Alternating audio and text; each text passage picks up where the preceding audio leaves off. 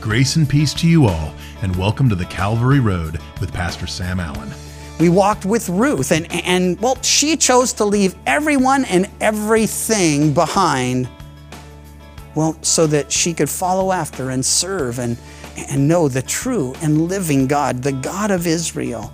And we've seen the wonderful plans that God had for her, this Moabite widow. She's no longer going to be called Ruth the Moabite.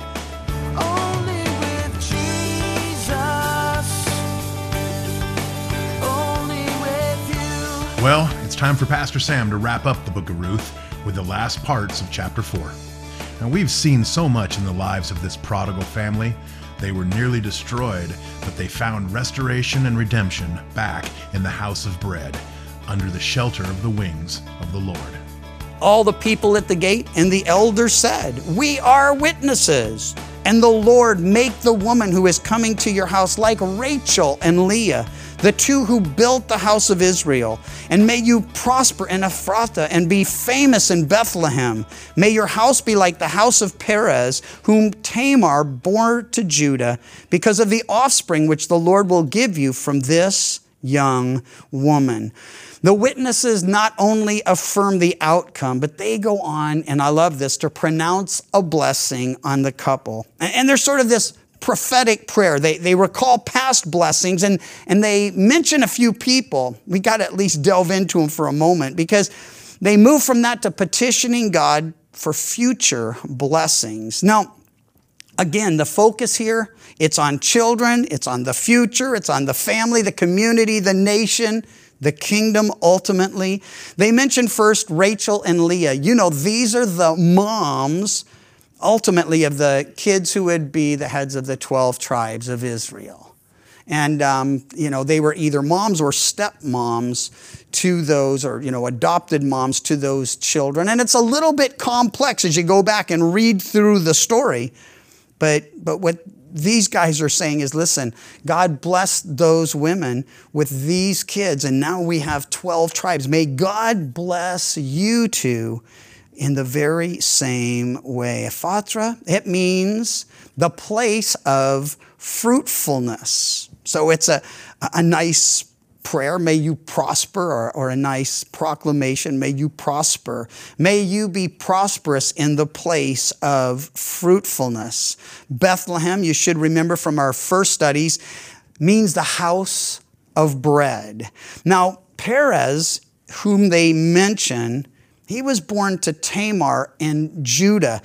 And there's an irony here if you're familiar at all with this story she had been married to one of Judah's sons. And, and well, anyway, son dies, and, and it's the very same law that's being applied here that, well, that Judah decides he's got this much younger son, and, and uh, you know, she's going to wait, and they're going to end up marrying because, well, if the brother dies and doesn't produce an offspring, then the other brother was supposed to marry her. That's what's happening here in this very story. So I kind of find it ironic because what happens is he decides he's not going to let it happen. He's not going to have his son uh, marry this gal. And there's some stuff that goes on in between that's pretty ugly too. First, first son, the second son. Now we're now we're down to this one.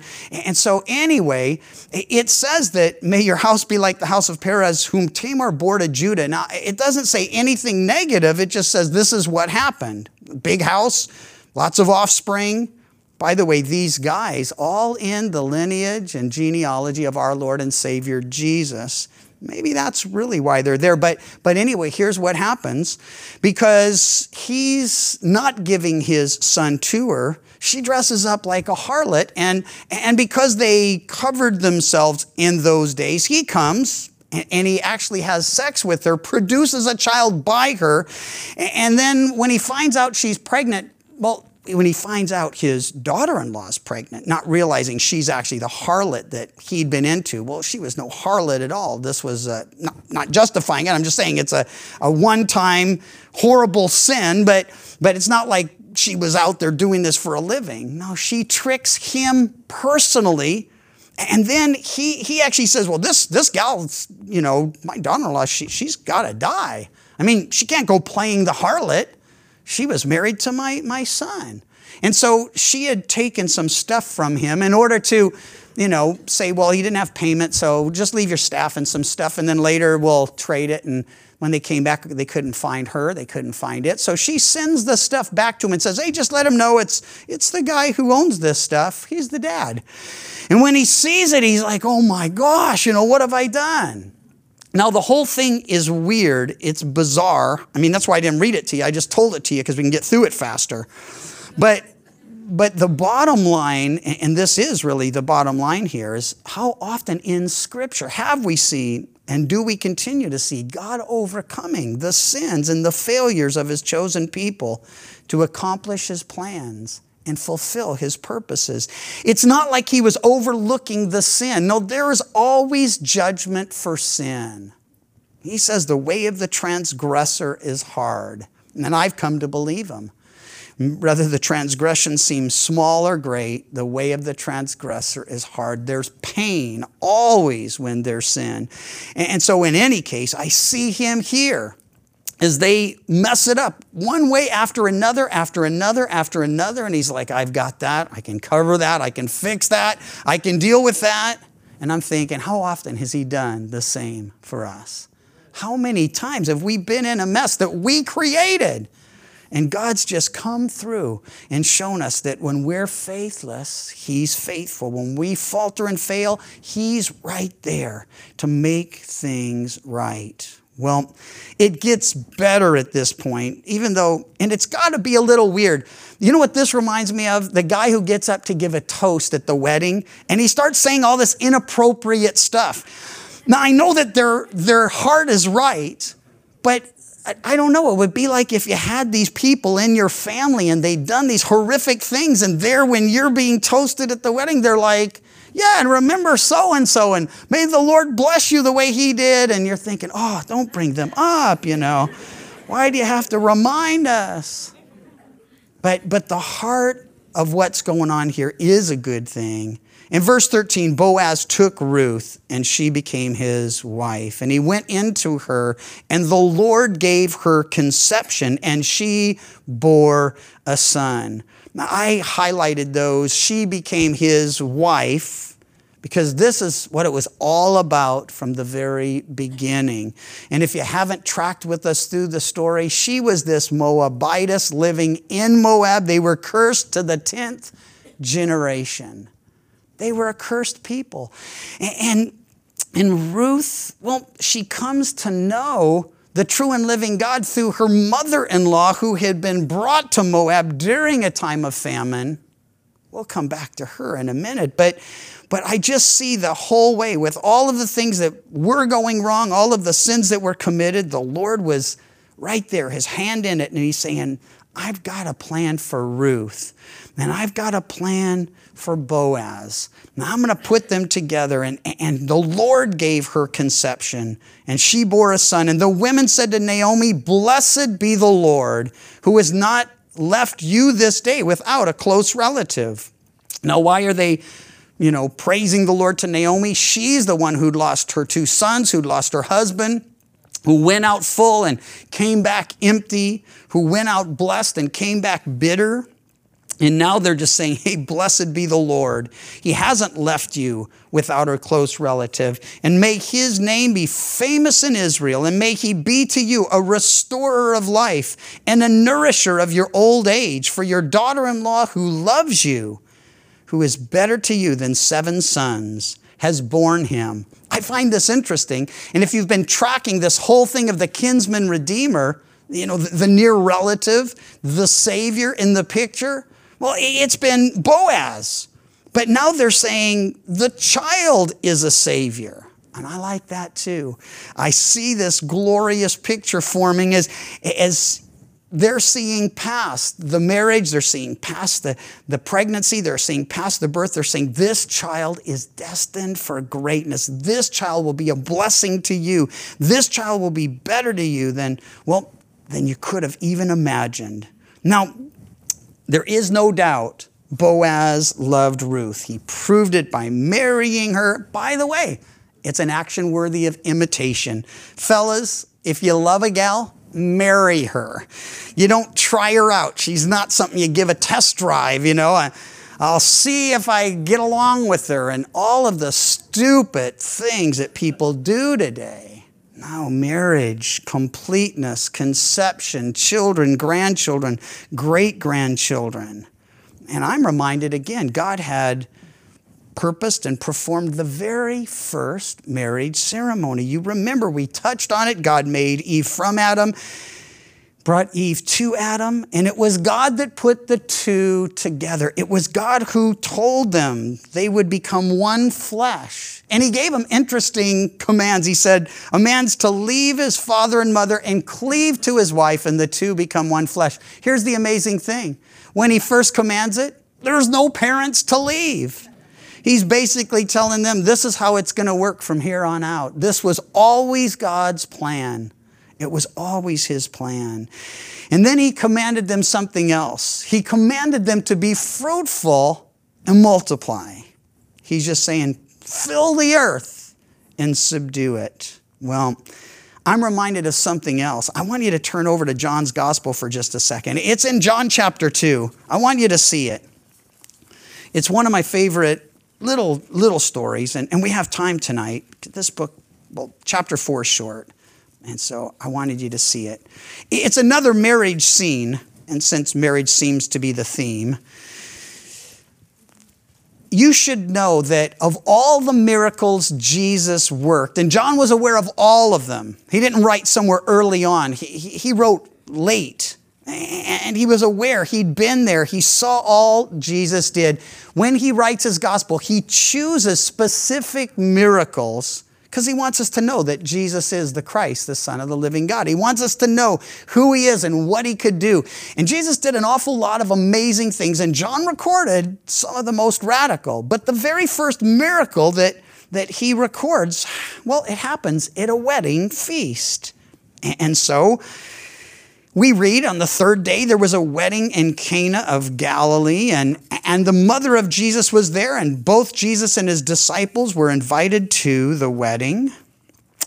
And when they ran out of wine, the mother of Jesus said to him, They have no wine. Jesus said, Woman, what does your concern have to do with me? My hour has not yet come. And his mother said to the servants, Whatever he says to you, do it. Now there were six water pots of stone, according to the manner of purification of the Jews, containing 20 or 30 gallons apiece. And Jesus said to them, Fill the water pots with water. And they filled them to the brim. And he said to them, Draw some out and take it to the master of the feast. And they took it. And when the master of the feast had tasted the water that was made wine and did not know where it came from, but the servants who drawn the water knew, the master of the feast called the bridegroom and he said, Every man at the beginning sets out the good wine, and when the guests have well drunk, then the inferior. You have kept the good wine until now. This beginning of signs Jesus did in Cana of Galilee and manifested his glory, and his disciples believed in him. Now, what I get from this, and here's the reason I wanted you to go to it, is that Jesus well, he honors these guys, first of all, by showing up at the wedding, participating in the wedding. It's, it's a feast that's going on. But there's something else, and it's oh also practical, and it's the main reason I wanted to go here. Not only to remind us that it's not just that God in the Old Testament says, hey, I'm all about marriage and for marriage, and it's my primary institution, but Jesus honors this couple by being there and then providing. Now, this is sort of a, a, mini crisis management seminar. So I, I want you to see it as that. It, will only take a second, but or a minute or five. But but but uh, you know, bottom line is God has blessed me over the years by applying exactly what happens here to so many situations that well just seemed well beyond me. The, the three things that take place, I want you to see it. First, they take the problem to Jesus. It's actually Mary, his mother, who does it. They ran out of wine. It's there in verse 3. The mother of Jesus said to him, They have no wine. Now, don't let his response trouble you. He's not saying, I don't care. What's that to me? It almost sounds like that. He's just saying, It's not my hour. This isn't my time. There's, there's a time for everything. But, but then his mother turns to the servants. And this is the second thing that I do in a crisis, if I'm thinking clear and remembering, and hopefully you'll do the same. We take the problem to Jesus. Then the second thing, she says, whatever he says to you, do it.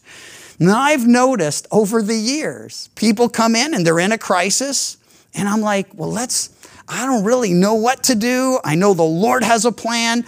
Let's, uh, let's seek Him. So we'll be in the Word and we'll be in prayer and, and, and we'll come across it. Well, here's the solution. This is exactly dealing with the problem. Here's exactly what God says about the issue.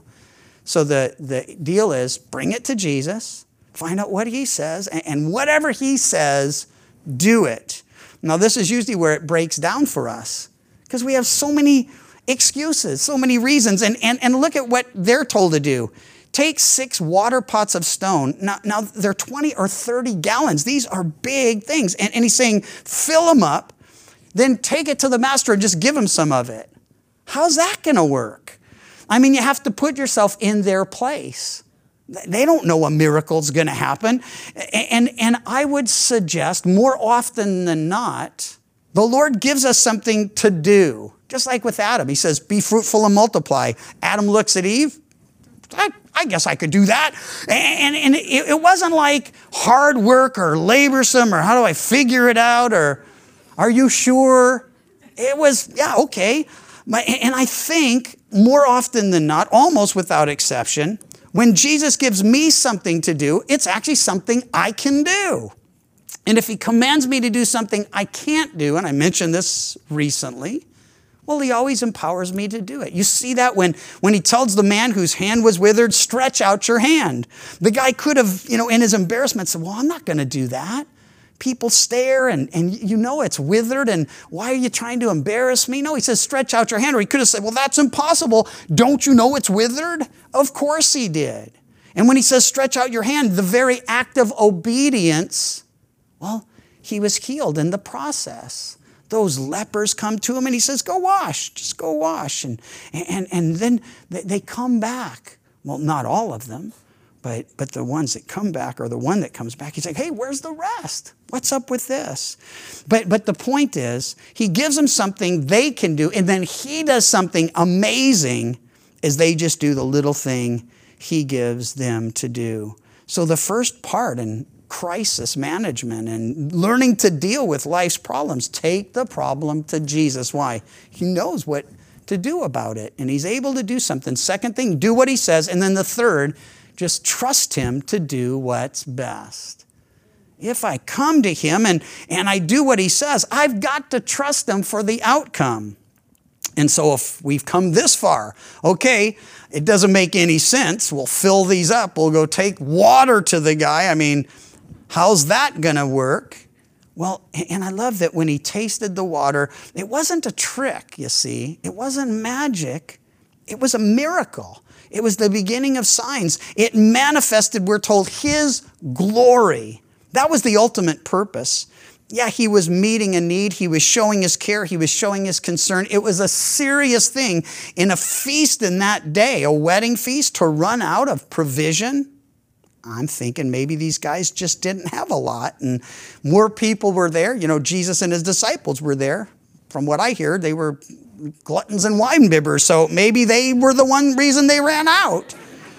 But no, I, I don't know. That's just what they said. They said it even about Jesus.